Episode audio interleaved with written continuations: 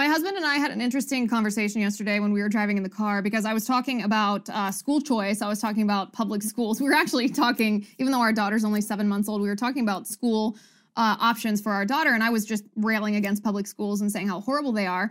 And what was interesting is we were talking about how it almost doesn't matter how many of these stories that we hear about public schools, whether it's teachers, whether it's school boards, whether it's teachers unions, uh, officials, even teachers unions, presidents, Democrat politicians. It doesn't matter how often we hear about these horrible stories about what's happening in our public schools.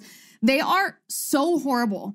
It's actually hard to believe. Even I, I mean, I do this for a living. This is what I talk about all the time. I research this. I talk to you about it. I report on this. And even for me, it's hard to believe sometimes that these incidents aren't isolated incidents. That's sort of my knee-jerk reaction is to be, is to say, well, sure, across the whole country, in an institution as large, with as many people as the public school system in our country is, of course, there's going to be some rotten apple teachers. There's even going to be some rotten apple members on school boards or teachers unions, et cetera, et cetera, in administrations of these schools. And that's going to trickle down into curriculum, but surely that's an isolated incident. That doesn't mean it's everywhere. That's what I thought until this year. This year has changed my mind. When we have seen the, when we've seen teachers unions admit what their agenda is, that it's not about the students, it's not even about the teachers, it's about radical leftist ideology. When we have seen um, teachers say that they will literally break the law to indoctrinate our children with critical race theory, with racialism and Marxism, and then we hear the teachers union say, we're actually spending money to pay for things like critical race theory to be taught in all fifty states and fourteen thousand school districts across the country. It makes me realize, at least, that this is not an isolated incident. This is everywhere. But I understand that um, that it's still somewhat hard to wrap our minds around, especially if we or our children or, you know, anybody that we know has gone to a public school, which is true for almost anybody. And so that's why I think it's really important to talk about uh, to talk about incidents like this. Obama's former uh, Secretary of Education, his name's Arne Duncan. You probably remember him. He was very bad at his job. Arne Duncan tweeted just this week, calling uh, folks who are anti-maskers, I hate that term because it sounds negative, but, you know, whatever, I'm an anti-masker, um, calls anti-maskers and anybody who is against vaccine mandates, he called them terrorists. Now, I'm not speaking hyperbolically here. This is his tweet. Let me read it to you. Quote, "Have you noticed how strikingly similar both the mindsets and actions are between the suicide bombers at Kabul, at Kabul's airport and the anti-mask and anti-vax people here? They both blow themselves up, inflict harm on those around them, and are convinced they're fighting for freedom." End quote. I don't know if he thinks that he's being pithy, if he thinks he's being witty, or if he's just truly one of the most terrible human beings in our country. But to compare people who don't want the government to force them to get vaccinated, or to compare people who actually read scientific studies about masks and don't want their kids to be forced to cover their faces in schools, to compare those Americans to the terrorists that just murdered thirteen of our countrymen, I literally don't even have words. I don't even have words, but people wonder sometimes why I blast the public school system as hard as I do. This is why. Why I absolutely will be homeschooling my children. This is why. Because lunatics like Arne Duncan are brainwashing our children in public school. He was in charge of the entire education system across the whole United States under the Obama administration. This man was, who thinks that you are a terrorist because you question the government mandating a vaccine and you don't want to wear a mask over your face anymore. He thinks you're the same as the Taliban, Al-Qaeda, and ISIS-K. And by the way, again, lest our natural inclination lead us to think that this is an isolated incident, maybe he's just being idiotic today, but it's not an it's not indication of anybody else. No, no. The Department of Homeland Security under Biden, we talked about this last week, the Department of Homeland Security did this too with their terrorism advisory. Uh, they issued this terror advisory calling out the anniversary of the September eleventh, two thousand one terror attacks, um, saying that people concerned about election fraud during the twenty twenty presidential election, or people skeptical of government COVID lockdowns and mandates, were to be warned about because they could commit terrorism. Again, trying to label me, trying to label you as terrorists, not just political opposition, not just fellow Americans who disagree, not even, not even as adversaries in the political realm, as actual terrorists. The definition of terrorism, by the way, from the United States government is an act of violence intended as violence and tended to create news headlines because otherwise the political position or religious view of the terrorist would not be uh, would not gain traction, does not have a large enough following. So they use violence to try to attract that attention, to try to attract those news headlines. That's what the Department of Homeland Security and Obama's education secretary are accusing you and me of. And this is actually not a new tactic. It might be a new tactic in our government, meaning that leftists have, up until this point, at least respected the fact that we share a country, at least respected the fact that we're all Americans, uh, despite our political differences in our American political system. So we may not have seen this in our country before, or maybe we have. Because you'll see this, you'll see this tactic, the same tactic being used with any tyrannical regime or anytime a government oppresses a certain people, a certain demographic of people based on some characteristic of the persons in that group. What these governments will do is they'll dehumanize people in order to justify the oppression, because otherwise the citizenry will rise up. Otherwise, how can one human justify oppressing and harming and maybe even killing another person? You must dehumanize a person before you harm them. And so governments have always done this. They've used racist tropes. They've used this idea of uh, of less than, which is the core of what dehumanizing someone is. It's making a person less than what they are, rejecting their dignity, diminishing who they are as people. And we can go through examples of this. Jews are dirty, the narrative said. Black men are brutes, the narrative said. Hispanics are lazy, the narrative said. Women are dumb, the narrative said. All before each person in these demographics was oppressed in some way. So now they're saying you are a terrorist. Why? Because they want to silence you. They want to stop you. They want to subjugate you. They want to oppress you. Ultimately, they don't want you to have the rights that you enjoy right now under the U S Constitution. They want their ideology to reign supreme, and they want you to be nothing. I'm Liz Wheeler. Welcome to The Liz Wheeler Show.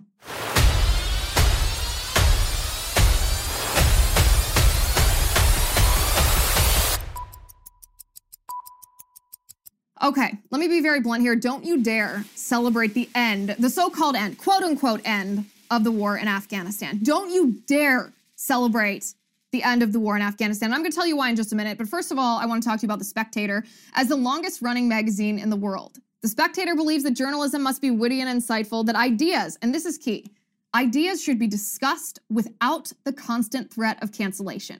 What other media organization or news outlet can you think of where that's their agenda, that's their goal, that ideas should be discussed? They never confuse the serious with the dull. It's not right-wing or left-wing. It believes in challenging and informing and entertaining readers. They believe life is bigger than politics, which is why they cover art, culture, food, wine, travel, and life all around. Sign up today at The Spectator, and you'll receive three months of both the print and digital magazine, plus a free Spectator hat if you use the offer code Liz at checkout to redeem this special offer just for listeners of this podcast. Just go to spectatorworld.com slash special offer and use offer code Liz.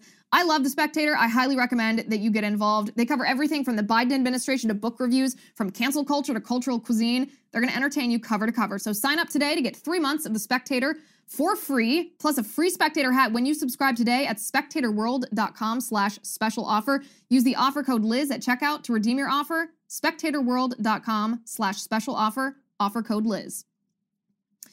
Meanwhile, as Arne Duncan, Obama's former education secretary, accuses you and I of being terrorists. Meanwhile, actual terrorists, the same liberals, surrender to and praise.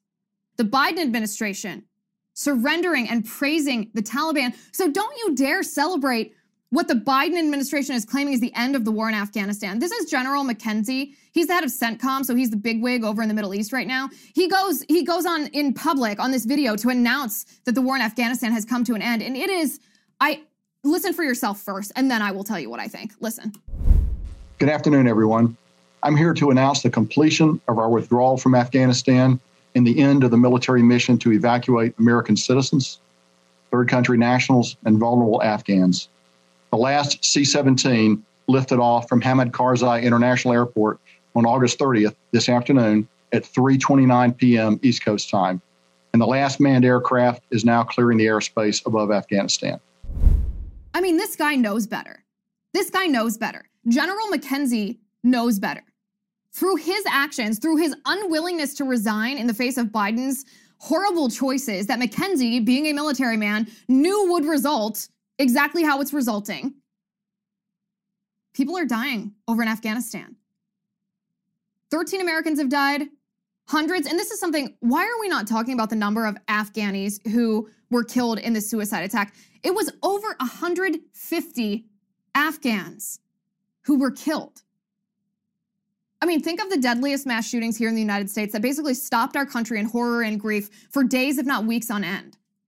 The number of people killed in those mass shootings was a fraction of the number of people or of Afghan people who were killed in Afghanistan by the suicide bomber at the Kabul airport. Because of the Biden administration, because of the political choices of the Biden administration, because of military brass like General McKenzie being unwilling to throw his stars, throw his rank on the desk and say, if you do that, I'm resigning because I will not be part of this.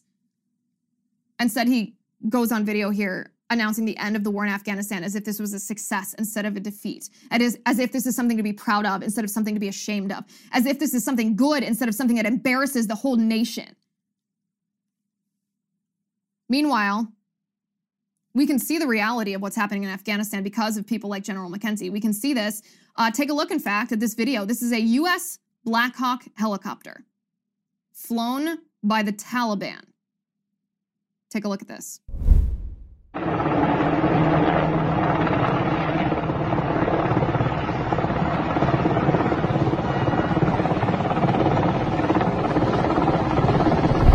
Now, for those of you who are listening and not watching this, the video not only showed a U S Black Hawk helicopter uh, controlled by the Taliban, flown by the Taliban. There was a man hanging from this Black Hawk. Now, it appears to be someone literally being hung.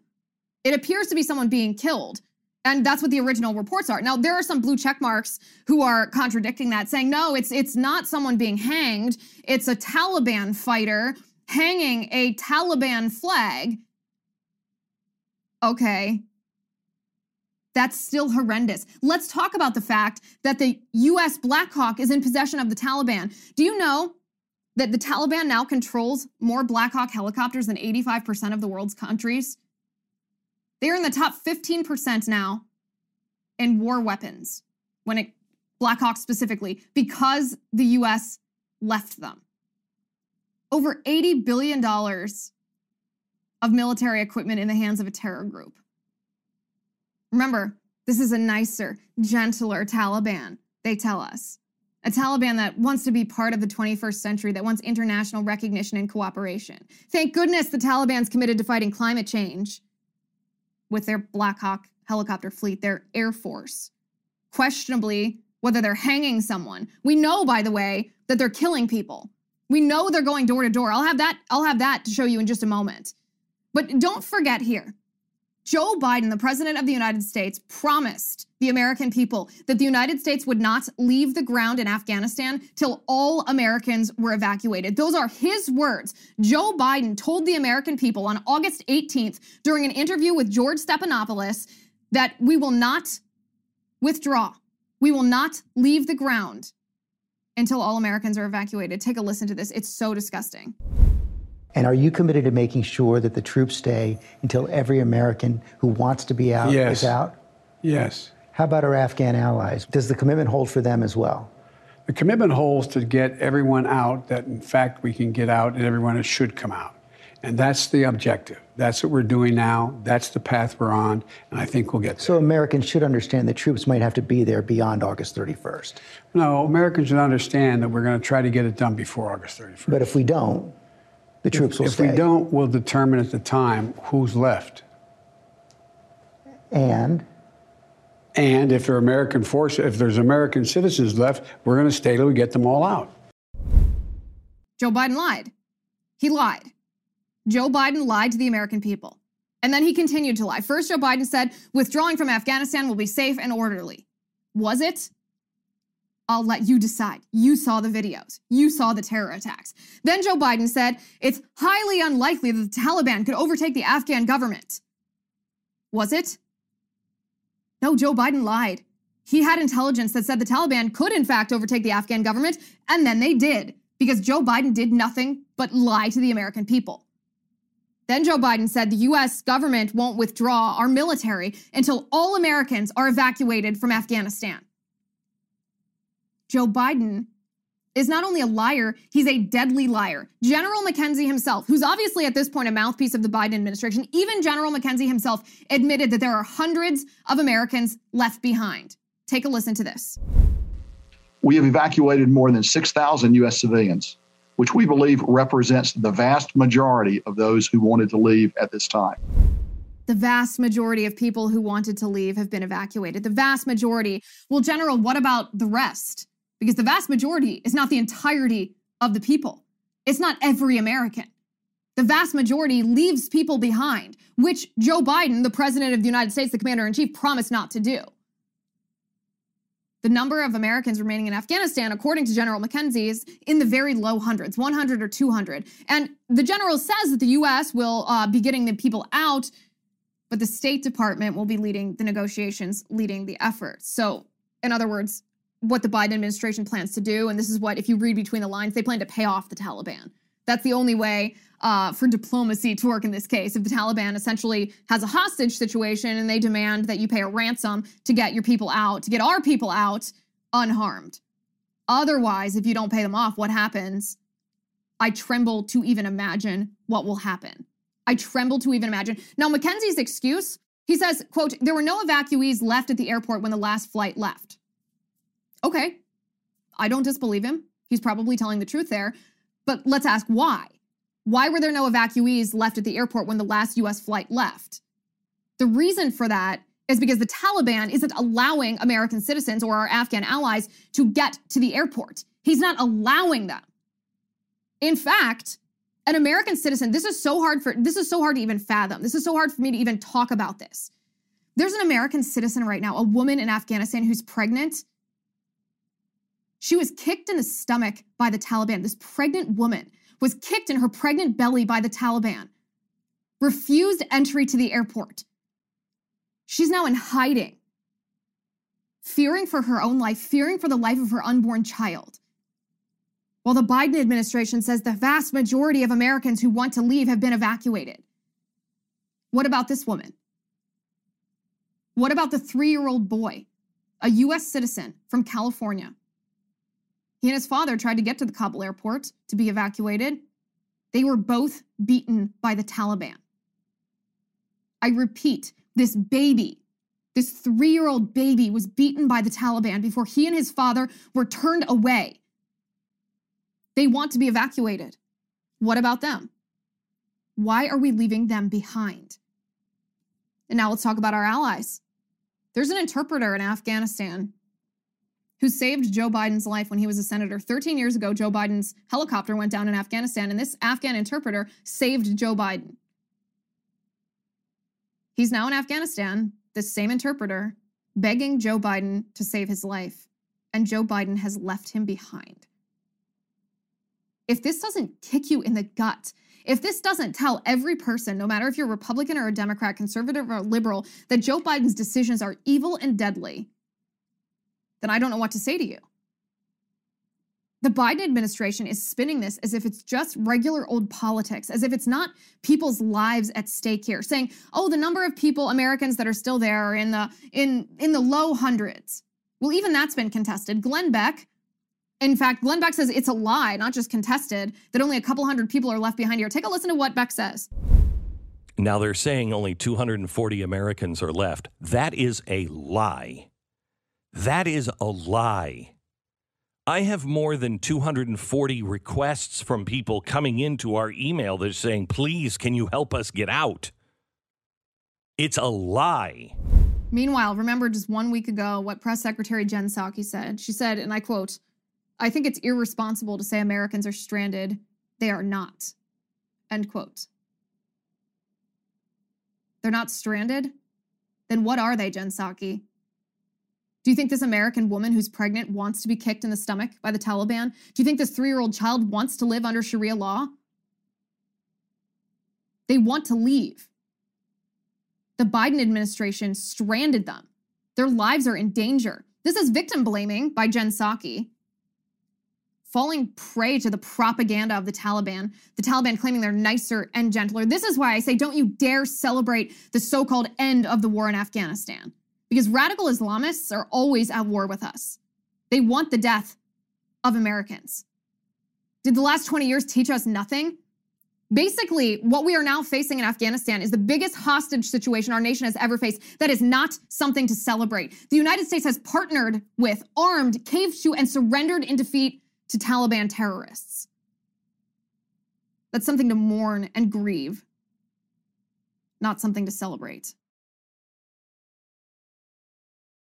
Meanwhile, back here in the United States, Bernie Sanders is the biggest idiot Uh, in the country here. And we're going to talk about that in just a second. But first, let me talk about Young Heretics. If you don't already know, my friend Spencer Klavan, of no relation to Andrew Klavan, of course, hosts an amazing weekly podcast called Young Heretics. He, like us, is out there fighting the culture wars. So important. Fighting against cancel culture and the people that are trying to destroy everything that makes America great. Now, you guys know that I love reading, so this is so much fun for me to listen to on a weekly basis. Every week, Spencer walks through a different work of Western literature. Sometimes it's music, sometimes even films. But he breaks down why these iconic works are relevant to the crazy world around us today in an easily digest- digestible and intelligent way. If you are not already listening to it, you should be, especially in this time of turmoil. This po- his podcast is produced by Soundfront, same guys that produce my podcast. They also produce Verdict with Ted Cruz. Uh, Spencer is entertaining and fun, and it's so important in the fight to preserve everything we love about the West. So go subscribe right now and listen at young heretics dot com, young heretics dot com, and tell Spencer that I sent you. So Senator Bernie Sanders has been fear-mongering about climate change in the wake of Hurricane Ida. This man, I tell you, he will never, I mean, he really will never let a crisis go to waste, but he does it in a in a despicable manner, I think, because it's not just a crisis. It's always a crisis where people fear for their lives, and Bernie Sanders has to attach his own pet political agenda to their fear for their own lives. And that, my friends, is called emotional manipulation. And Bernie Sanders' emotional manipulation is also rife with lies. So here's what he tweeted. Sanders tweeted, quote, "The destruction from Hurricane Ida is devastating. Our thoughts are with those in danger and with first responders saving lives. But let's be clear," he says, "if we do not act boldly to combat climate change, what we see today will become the norm as the planet becomes more uninhabitable." End quote. As I said, fear-mongering, super fear-mongering, super hyperbolic. Here's the reality of the situation, the actual statistics. According to NOAA, that's the National Oceanic and Atmospheric Association, um, which, by the way, is a very, very, very liberal, left-leaning leaning government organization. Um, so if they say Bernie Sanders is wrong, then it's even more laughable because this is not even a right-wing organization. Um, so according to NOAA, even accepting their premise, NOAA accepts the premise of climate change, which I don't, but even accepting their premise for the purposes of this segment, um, they say that climate change will make hurricanes twenty-five percent less frequent and just five percent more intense, which is not enough statistically to increase the harm from the hurricanes. Isn't that interesting? Bernie Sanders is lying by the standards of people in his own party, on his own side. This is what the model at NOAA says. Quote, "The model also supports the notion of a substantial decrease, twenty-five percent on average, in, o- in the overall number of Atlantic hurricanes and tropical storms, and the lifetime maximum intensity of Atlantic hurricanes will increase by about five percent during the twenty-first century, end quote. So when I say increase by five percent, that's over the course of one hundred years, the course of a whole century, the century that we are still in uh, the very beginning of, and what are we? In the twenty-first year of the twenty-first century right now. So Bernie Sanders is a liar. He's not even following facts, even according to um, organizations that believe what he believes about uh, climate change and global warming. In addition, remember, the increase in damage that we see from hurricanes now compared to twenty-five years ago is mostly due to our increase in infrastructure in areas that are likely to be struck by hurricanes. So it's not necessarily that the hurricanes are more damaging in and of themselves. It's that we have built in places that are likely to be hit by these hurricanes. So of course there's monetarily more damage because we've built things in that area that's going to be hit, even though we know that's going to be hit. Now, I'm not saying it's a bad thing to build there. I'm just saying the reality of the thing, the reality of the situation is that hurricanes are going to destroy what's built there, and we've chosen to build there. Build there. So it's not that hurricanes themselves are worse. It's that there's more for them to damage, if that makes sense. Again, the moral of that story is Bernie Sanders is an enormous liar who doesn't uh, follow the facts. He just wants to fearmonger in order to emotionally manipulate the American people. Speaking of manipulation, the teachers' unions, uh, specifically a teachers' union called U T L A, that's United Teachers Los Angeles, They, uh, ha- their union president has admitted that learning, kids learning in school is not actually the goal of public schools. You should hear some of the quotes from this woman in Los Angeles Magazine. Okay, this is the president. Her name is Cecily Myart-Cruz, and she was addressing learning loss. So learning loss is the idea that because kids were on Zoom school versus in classrooms over the past year, they fell behind. They did not learn as much or as robustly as they ought to have. And that's a widely accepted fact, I think, on both sides of the aisle. It's not even particularly political. Everyone knows that, well, kids weren't in school, Zoom school sucked, they didn't learn as much. Okay, let's fix that. Well, according to Cecily Myart-Cruz, quote, "There is no such thing as learning loss," she said. "Our kids did not lose anything." Let me pause right there. I kind of agree with her when it comes to liberal classrooms. I know that might be a controversial opinion, but uh, our kids didn't lose anything by not being indoctrinated, not being brainwashed in liberal public schools. Yeah, maybe she's right. Maybe kids actually were able to think independently. Maybe they had the influence of their parents instead of these terrible radical teachers unions and teachers who only want... Uh, to brainwash them and teach them about crazy gender ideology and critical race theory. So maybe they didn't lose anything. But that, of course, is not the point Cecily Myart-Cruz wants to make. She goes, there's no such thing as learning loss. Our kids didn't lose anything. It's okay that our babies may not have learned all their times tables. They learned resilience. They learned survival. They learned critical thinking skills. They know the difference between a riot and a protest. They know the words insurrection and coup. End quote. Okay, okay. They know the difference between a riot and a protest. They know the words insurrection and coup. So you think, this teachers union president literally thinks that kids staying home and watching what, C N N, is more educational than a public school classroom? What What is it with these teachers and these teachers unions officials admitting that their jobs are useless, that public schools are terrible, and that kids are not better off going to public schools? Their words, their words, not even mine.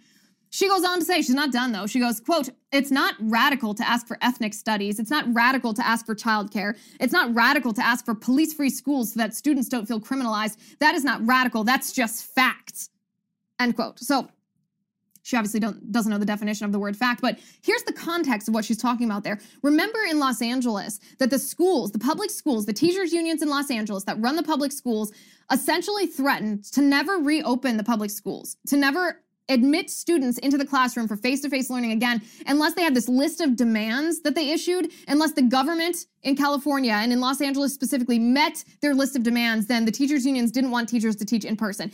And on this list of demands were nothing about education, nothing about kids learning, not even anything about teachers. They were literally socialist demands. They wanted to abolish police. They wanted to defund police. They wanted free childcare. They wanted, you know, all kinds of ra- radical, crazy stuff put into the curriculum. It was a laundry list of socialist agenda items that had nothing to do with education. The education system, our public school system, was simply um, the carrier, the carrier that the leftists used to infect our children with radical leftist ideology. And of course, this woman admits, admits this. She says, quote, "Education is political. People don't want to say that, but it is." She is, of course, right. If you don't use public schools to brainwash kids with radical leftist ideology, then you ought to be using them to teach children that communism is bad, to teach, to teach them about American exceptionalism, to teach them about why our country has succeeded for as long as it has in the way that it has. It's going to be political one way or the other. There's not going to be an absence of politics in school. It's just which ideology reigns supreme. And in a nation that's built on the idea of freedom and liberty and justice, we ought to make sure that patriotism and anti-communism is the ideology that's taught to our children, based on history, based on fact, not based on Marxism.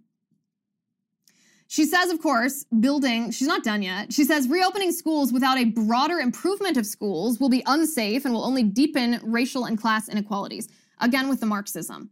This is all about their hostage demand list saying we won't reopen unless you give us every Marxist demand we want.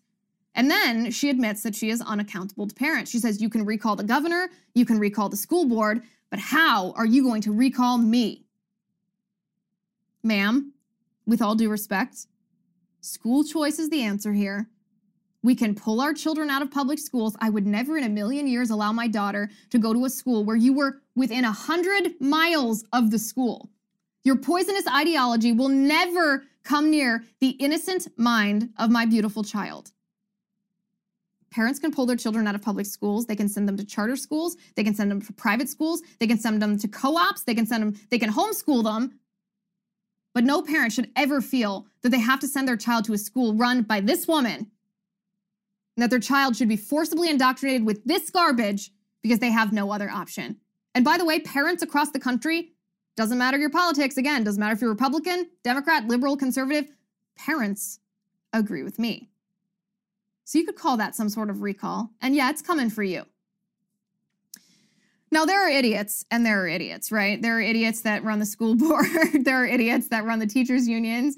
Um, and to make it just lighter for just a second, you want to see a video of some real idiots on the school board who don't even know that they're getting pranked when they're getting pranked. Take a listen to this. And listen, by the way, very, very closely to the names that they're calling. Um, these are names that were submitted, I believe, to be speakers at the school board meeting, but I don't think they're real people. Take a listen. You guys work for us in in in this uh, environment. You answer to us, and I'm asking that you do not pass this policy in Virginia. Thank you so much, Miz Thomas. We do appreciate you. Phil McCracken. Phil McCracken. Salk. Suk Mahidic, Ophelia McHawk, Ophelia McHawk, Eileen Dover, Eileen Dover, Don Kiddick, Don Kiddick, Wayne Kerr, Wayne Kerr. I mean, like I said, there are idiots and there are idiots. I just I just cracked up. I just laughed so hard when I saw this. Here's my question. How did he not catch on after the first couple names? How did he not hear what he was saying and say, oh God, I should stop talking right now. I should close my mouth. But they're idiots and they're idiots, and he's one of them. Now, that, of course, is a prank that was pull- pulled on a school board. This, uh, what I want to talk about next, unfortunately, is not a prank. This is, it's really atrocious. So we're now, what, ten, eleven days from the twentieth anniversary of September eleventh, two thousand one, the terror attack on our homeland that killed over three thousand uh, people, most of whom were citizens of the United States. So in the lead up to this twentieth anniversary of this dark day in American history, the Virginia Department of Education has told teachers not to tie um, September eleventh, not to tie it to Muslim extremism or radical Islam when they are teaching students about it. Yeah. I wish I was making this up. I wish it was one of those isolated incidents that I mentioned at the beginning. It is not. This is not one teacher. This is not one school. This is not even one school administrator or one school board. This is the Virginia Department of Education in charge of all the public schools across the entire state of Virginia. They hosted a woman named Amaarah DeCuir um, to give a presentation in order to instruct teachers how to teach students about nine eleven. And the point of this presentation by Amaarah DeCuir was telling teachers to please exclude the role that radical Islam played in nine eleven. Teachers are told to avoid language that even connects Muslim extremism with the terror attacks on nine eleven. Now, you might be scratching your head here and asking, well, weren't the terror attacks on nine eleven committed by jihadists, committed by radical Islamists who themselves admitted they did it for because of their religious beliefs? In the name of jihad? The answer to that is obviously yes, of course. You can't separate the two. The hijackings were committed by, by Islamists, radical jihadis, who did it because based, because of their religious beliefs, based on their religious beliefs. And so you might ask, why on earth does Amaarah DeCuir tell the Virginia Department of Education not to tie Muslim extremism to nine eleven? Her reason is because it could heighten anti-Muslim sentiment in our country. Good Lord. No one supports bullying peaceful Muslims. No one supports anti-peaceful Muslim sentiment. But this is the most B S, the most ridiculous, the most absurd reason for this revisionist history that I have ever heard. In this presentation that Amaarah DeCuir gave to the Virginia Department of Education, this is what she said, quote, School and cra- classroom nine eleven commemorations are sites for increased anti-Muslim racism. This year's twentieth anniversary commemorations will likely result in heightened risks of racist discourse, threats, and violence targeting Muslim students in schools and society. Educators are well-positioned to disrupt these risks by centering the socio-emotional needs of Muslims in their commemoration plans. Okay, what about the actual history? What about the truth? Here's what I don't get about the radical left. When they want to erase the idea of radical Islam, when they want to pretend that radical Islam doesn't exist, they act like it's the same thing as the peaceful Muslims, the religion or the ideology followed by peaceful Muslims. Yet they're the same people that tell us that the Muslim religion is misrepresented by radical Islam. So which is it?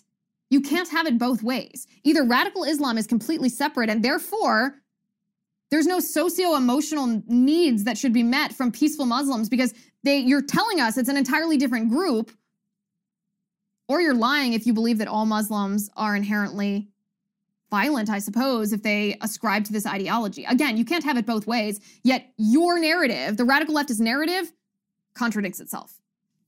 So Amaarah DeCuir created a list of teaching standards, what she uh, called teaching standards that are in and teaching standards that are out. And when she said teaching standards that are in, she said an acknowledgement of anti-Muslim racism is in. What's out? False assumptions, she said, of Muslim responsibility for nine eleven. And also what's out is American exceptionalism.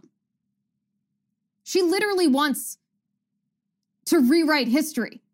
She wants to rewrite history. She says, it's harmful to teach on nine eleven. These are harmful teaching standards, she says, to employ on nine eleven. Creating a tense classroom environment, reducing nine eleven instruction to death counts and fear-mongering, teaching about Islam and or Muslims, amplifying the extremists and extremist acts of nine eleven. Dem- oh, this one, this one just, I could not. This one flabbergasted me. It creates a hostile environment, she said, to demand the condemnation of nine eleven. Like what? What? How on earth does that create a hostile environment in the classroom? nine eleven is one of the darkest days in American history, and it doesn't matter your religion. It doesn't matter your politics. It doesn't matter your ideology, your political ideology. How on God's green earth would that create a hostile environment unless you are trying to provide some sort of cover for the nine eleven hijackers? I hate to even say that, but what else could possibly justify something so awful? Well, anti-Americanism could, and that seems to be part of this woman's narrative. She said that uh, it would also create a hostile environment in the classroom to reproduce a single American narrative that marginalizes other students. Woman, we are all Americans. Yes, we are different. We are a melting pot, but we are all Americans, and there is nothing racist about that. Now, you might be saying, this woman sounds like a total nut, an absolute crazy woman, and you would be right, she is, but here's something that probably won't surprise you.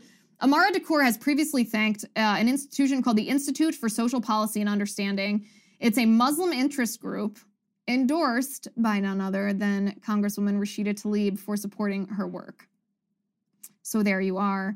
School children of Virginia, beware. Parents of school children in Virginia, beware. This is the kind of absolutely poisonous ideology that is being taught to teachers to teach to your students. So ask your child on nine eleven, ask them what their teacher taught them about nine eleven, because remember, your kids weren't here for that. We all remember it very clearly. Our children do not. Ask them what they're taught to see if this poisonous ideology has made it into your public school. By the way, if you care about human rights, if you care about human dignity, women's rights, personal autonomy, bodily autonomy, dignity and rights for L G B T Q people, you should educate students about radical Islam. Because radical Islam commits some of the grossest human rights abuses in the entire world. And let's talk about, for example, what it's like to live in Afghanistan right now under the Taliban, under Sharia law. So not only have they trashed the city, literally, there are trash heaps throughout the city. There is feces on sidewalks in Kabul. There are armed guards at every street corner. And what are these armed guards doing? They're not protecting the people. They're not keeping it safe. They're beating people. The Taliban is shutting off electricity in Kabul every night. Internet service is now down. Banks don't have any money. Inflation is rampant. There are no trucks delivering any goods or services on the streets anymore. Women must now wear burqas.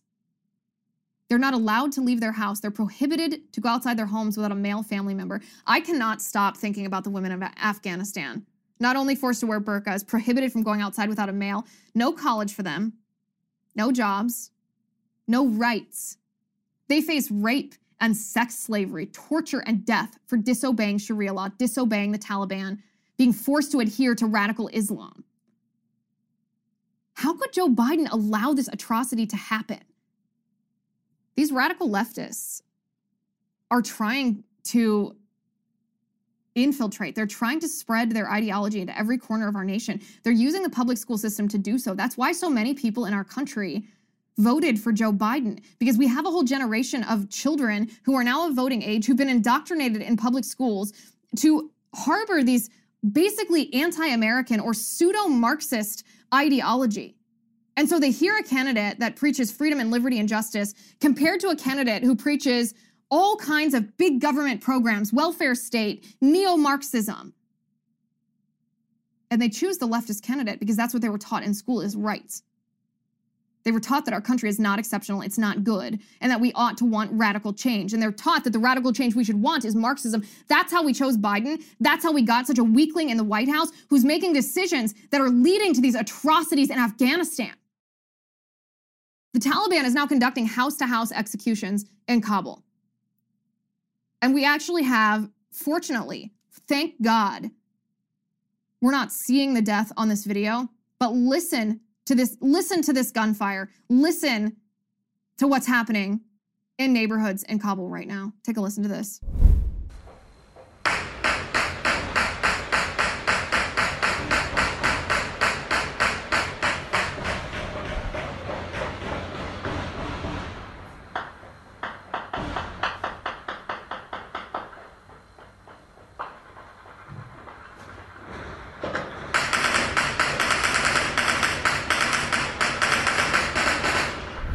That's what's happening in Kabul right now. The Taliban, the gentler, kinder Taliban, who wants international respect, international recognition, international cooperation, who cares about climate change, conducting house-to-house executions of anybody who has ever worked against them with the Afghan government, with the Afghan military, with the American government and the American military.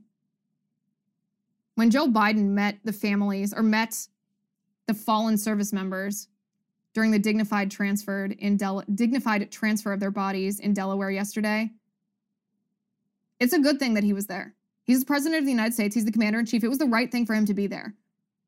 And yet all he did was show disrespect, dismissed the families of the fallen. He looked at his watch five different times when the caskets of the service members who he sent to their deaths were being unloaded from the airplane. He looked at his watch. Where did he have to be? Why did he care what time it was? Why wasn't he present? The family member of, of one of the fallen spoke to Biden afterward and reported that all Biden could talk about was his dead son, Beau.